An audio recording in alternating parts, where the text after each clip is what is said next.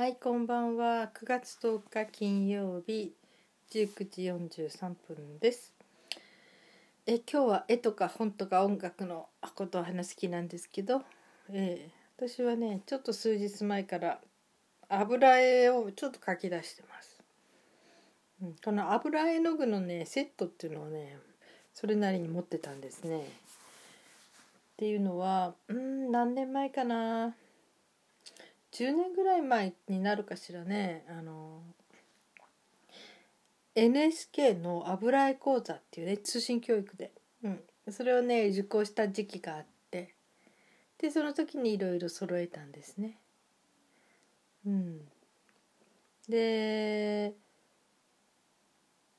揃えその時にね揃えなかったもん買わなかったものっていうのはね意外とね筆とか買ってないんですよっていうのは父のものを使えたんですよね。うん、で私の父はあの油絵の画家だったんですね。で、えー私はもうちっちゃい時から油絵の具の匂いのする アトリエのでアトリエの中にいる父を見て育ったので。うん、なんか絵の具はもうなんか匂いとか 慣れちゃってるんですけどね。私が初めて油絵を描いたのは1789ですかね。うん。ちょうど私の母が経営していた学校の資格学校の中でカルチャー教室っていうので油絵講座っていうのがあってね。そこで学校に来ている職員の先生たち相手に父が絵を教えたことがあったんですね油絵をね。うん、その時にちょっと行って、えー習ったかな何回か。うん、で絵の具とかはなんか全部父のものを借りて描くことができたので、うん、でなんかね結構、うん、楽しかった。ですね。あの時初めに描いた梨の絵を描いたかな？うん。そしてえー、あとはその後でねなんか一人で無性になんかリンゴが描きたくなったんですね。で真っ赤なリンゴをただ一つ、えーキャンパスの真ん中に描きたくてとにかくリンゴばっかり描いてましたね。そういう時期がありました。うん、そしてあとちょっとねこの間のポッドキャストで話したけど自分で描いた花とかねなんか私全然基礎な習ってないからそんなうまいこと描けないんだけど、うん、ちょっと花瓶に刺した花とかそういうものを描いては学校に持って行って大学の時にねそしたらクラスのお友達が「あそれ欲しい」とか言ってもらってくれるんですね。だからあげてましたね。あの頃はね板に書いてましたね。あキャンパスに書いたのもあるかな。父がね結構あのキャンバス以外にもいろいろ書いてたんですよ。あの板。ベニヤ？ベニヤかな。とにかく板があるとその上にいろいろ書いてましたね。うん。だから私もなんかその余った板。板とかザラザラしてね毛羽立ってるような板じゃちょっと困るんだけどね。そうじゃないまあなんかちょっとキャンバスの代わりになるような板がちっちゃな板ね。本当にちっちゃいものだと15センチかける何センチで10センチぐらいのはがきサイズ。そこまでちっちゃくないかな。それぐらいの、うん、板とかもいろいろ持ってたのでね父がね。それについてちょっと書いたりもしてましたね。うん、そしてあとあのーそうですね。二十歳の時に無償に書きたくなってあとその後ね結婚して結婚は27歳でしてあとまあ赤ちゃん子育てとかなんかでいろいろねあれで全然絵を描く気持ち的にはなかったんですね。まあその時はとにかくね絵じゃなくて文章を書いてましたね。エッセイの勉強してましたね。毎週毎月1回提出して添削してもらってっていう感じの。やってましたね。でまあそっちの方で私のそういう創作意欲っていうのはやっぱりどうしても好きなんですね。絵描くか字書くか、え歌歌うか。なんかその辺が全部好きなのでその時はとにかく字を書くこと文章を書くことに、えーで紛ら紛らわせに夢中になってましたね。で再び絵を描きたいな油絵描きたいなと思ったのが、えー、年齢でいうと、うん、50歳ぐらいの時でしょうかね。うん、で、えー、油絵の通信教講座あれは半年かなやってやっぱその絵っていうのを描いたらなかなか送れないんじゃないかって感じするけどそのキャンパス地を剥がすんですね。うん、そしてそれをねくるくるくるくる丸めてね筒みたいなものに入れて送ったんじゃないかな。うん、そういう感じそしてそれが添削されてね戻ってくるんですよね。なんかその私の時はねその油絵のそのキャンパスの上にこう透明フィルムみたいな1枚描いてその透明フィルムを重ねるとこう直した感じの絵ができるんですね。うん、だから一瞬遠くから見たらその全部がその透明のフィルム合わせて1枚の絵に見えて本当にその人が描いた絵に見えちゃうんだけどね実はその人が描いた絵の上に先生が描き足した描き直したっていうかなそういう透明フィルムを乗っけてるっていうね。そういう感じでしたね。あの頃は何書いたかな？うん。まあとにかく6枚は書いてるわけですよダースにね。顔も描いた。家族の娘の顔を描いたかな？あとそのいちごとかそういう食べ物とかも書いたし。覚えてないもんですね。大体いいろいろね書いて。うん。いたですね、うん、多分イーゼルは買ったのかな。うん。今ねクローゼットの奥の方にねイーゼルあるんですけどね全部揃ってんのかな。本当に立つんだろうかって感じで。今テーブルの上にあのね板じゃなくてねあのえー、戸棚、えー、ホワイトボードとかねそういう戸棚を壊したものうん、なんかちょっとそういう綺麗な板っていうのは、まあ、何かと使うのでと思ってお盆じゃないけど何かの上に乗っけとその上に、えー、炊飯器を置いたりとかねなんかいろんなことに使えるのでちょっといくつか取ってあったんですね。その私が今使ってるのは、うんと、扉だったものかなその木製家具のねそういう白いっぽいのでそれに書いてますね。私の今から見える、えー木目の前がね公園なんですね。ですっごい緑が綺麗でね。ちょうど2階の私の今から見えるうちのところはちょうどその木のちょうど上の方とか木が見えていて、うん、本当に木だけが見えるというなんかとってもいい雰囲気なんですけどね。うん、でそのちょうどこっちの窓窓っていうかフェンス越しというかそれも加えて描いてみたいなと思って描き始めて。そんなね私も肩凝ったりするから長いこと描けないですね時間的には。だからちょこちょことお弁当作ってる合間とかね。何かの時に台所に置いといて台所で岩に置いといて。でパッと気づいたら筆に絵の具つけて塗って重ねていったり、うん、そうやってちょこちょこやってますね。いつ完成するんでしょうかね。まあ油絵のいいところはどんどんどんどん重ねていけることですね。失敗してはもうその上に違う絵の具を塗っちゃうと全部消えますからね。あれはとっても気が楽ですね。いくらでも直しが効くんですね。うん。そうやって今うん。えー、持ってます。うん。油絵ね。描き始めてますね。この絵描きたくなったきっかけはねうちの父が昔闇市って言ってなんか闇市って闇市って今あるんでしょうか。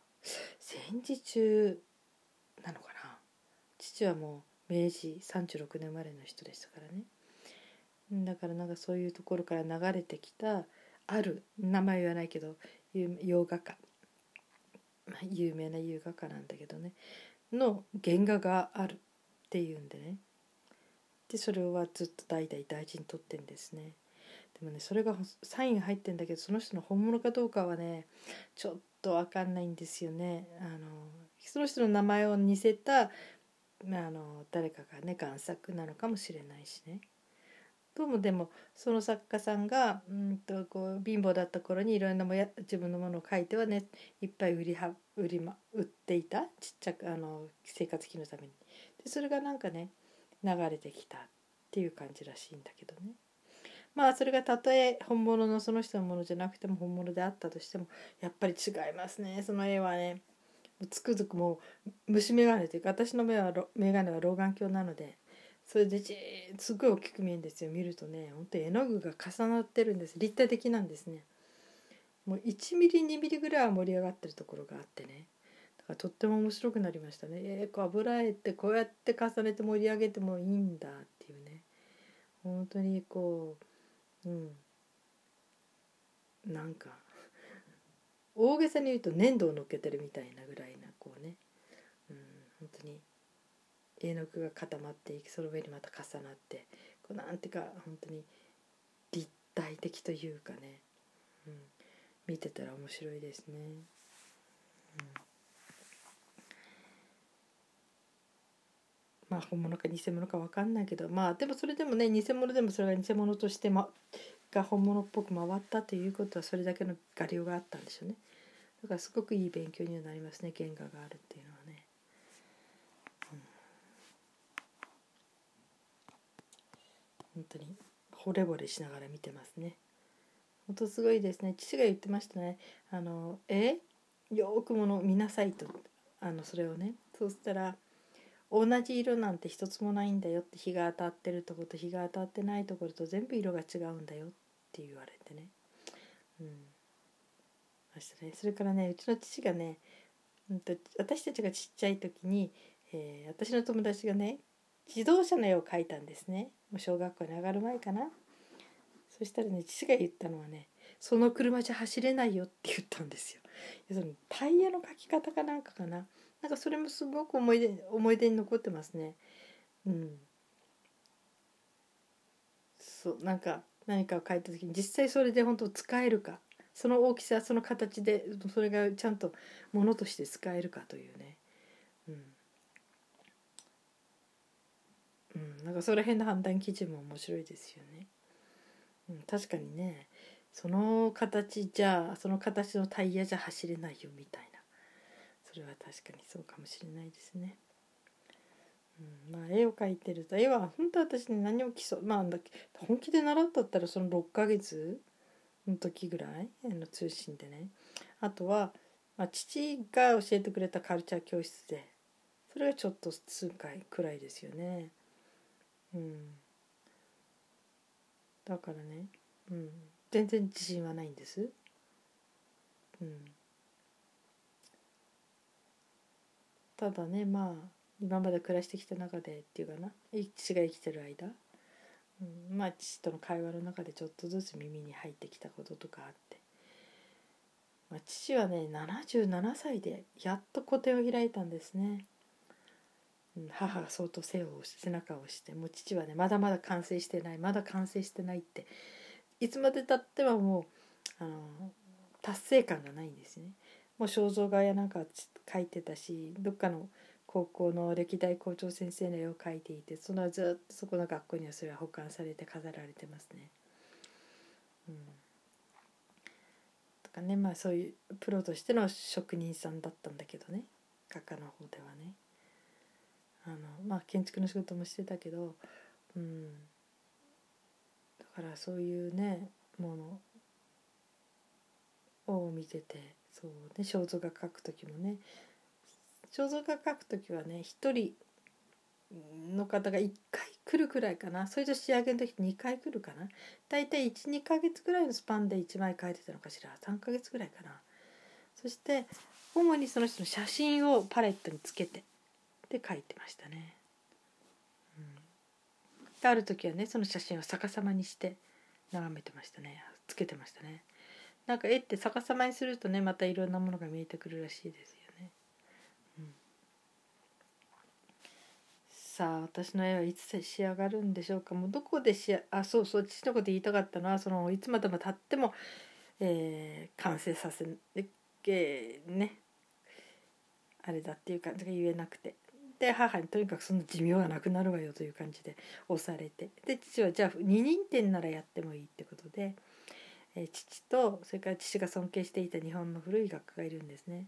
その人の越冬で2人で二人展をやろうって見てそしてその二人展のもう一人の人の絵は、えー、芸大のその倉庫かなんかにあったんだけどカビだらけになっててそれを全部きれいに取ってそして、えー、その方の絵と父の絵と両方でそうですねホテルのギャラリーでやりましたね。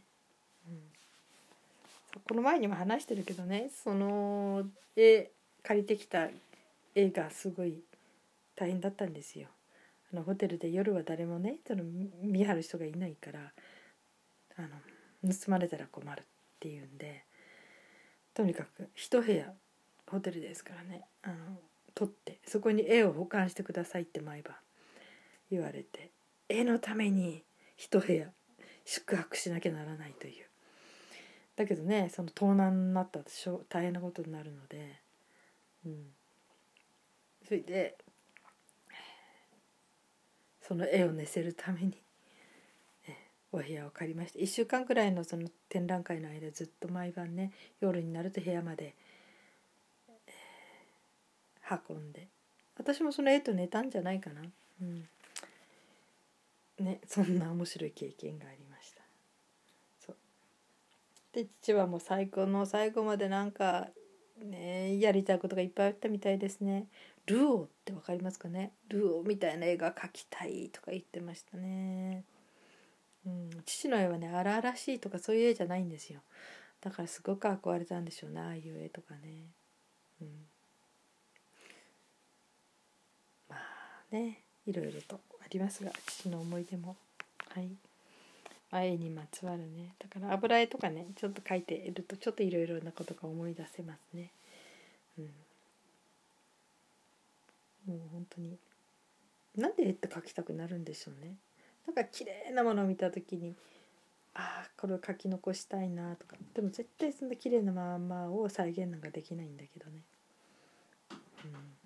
うん、ね人はなぜ絵を描くのかっていうのをさっき調べてたらね、うん、意外と思ったほどあんまり出てこなかったけどねなんかそういう本があったりどっかのテレビでねそういう放送があったりとかそういうことが残ってましたけどね。本当に人はなぜ絵を描くんでしょうか描きたいんでしょうか、うん、私ねフランス行きたいなっていうのはまあ父がねとにかく美術館行ってきたかったんだけど行けなかったからフランスの。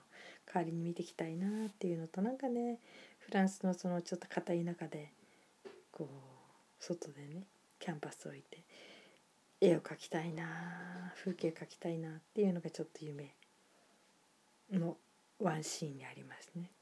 はい。あ今日はそんな話をしました。はい。それではまた。はい。1週間後にこういう絵か本か歌か芸術に関する趣味のお話をしようと思います。じゃあおやすみなさい。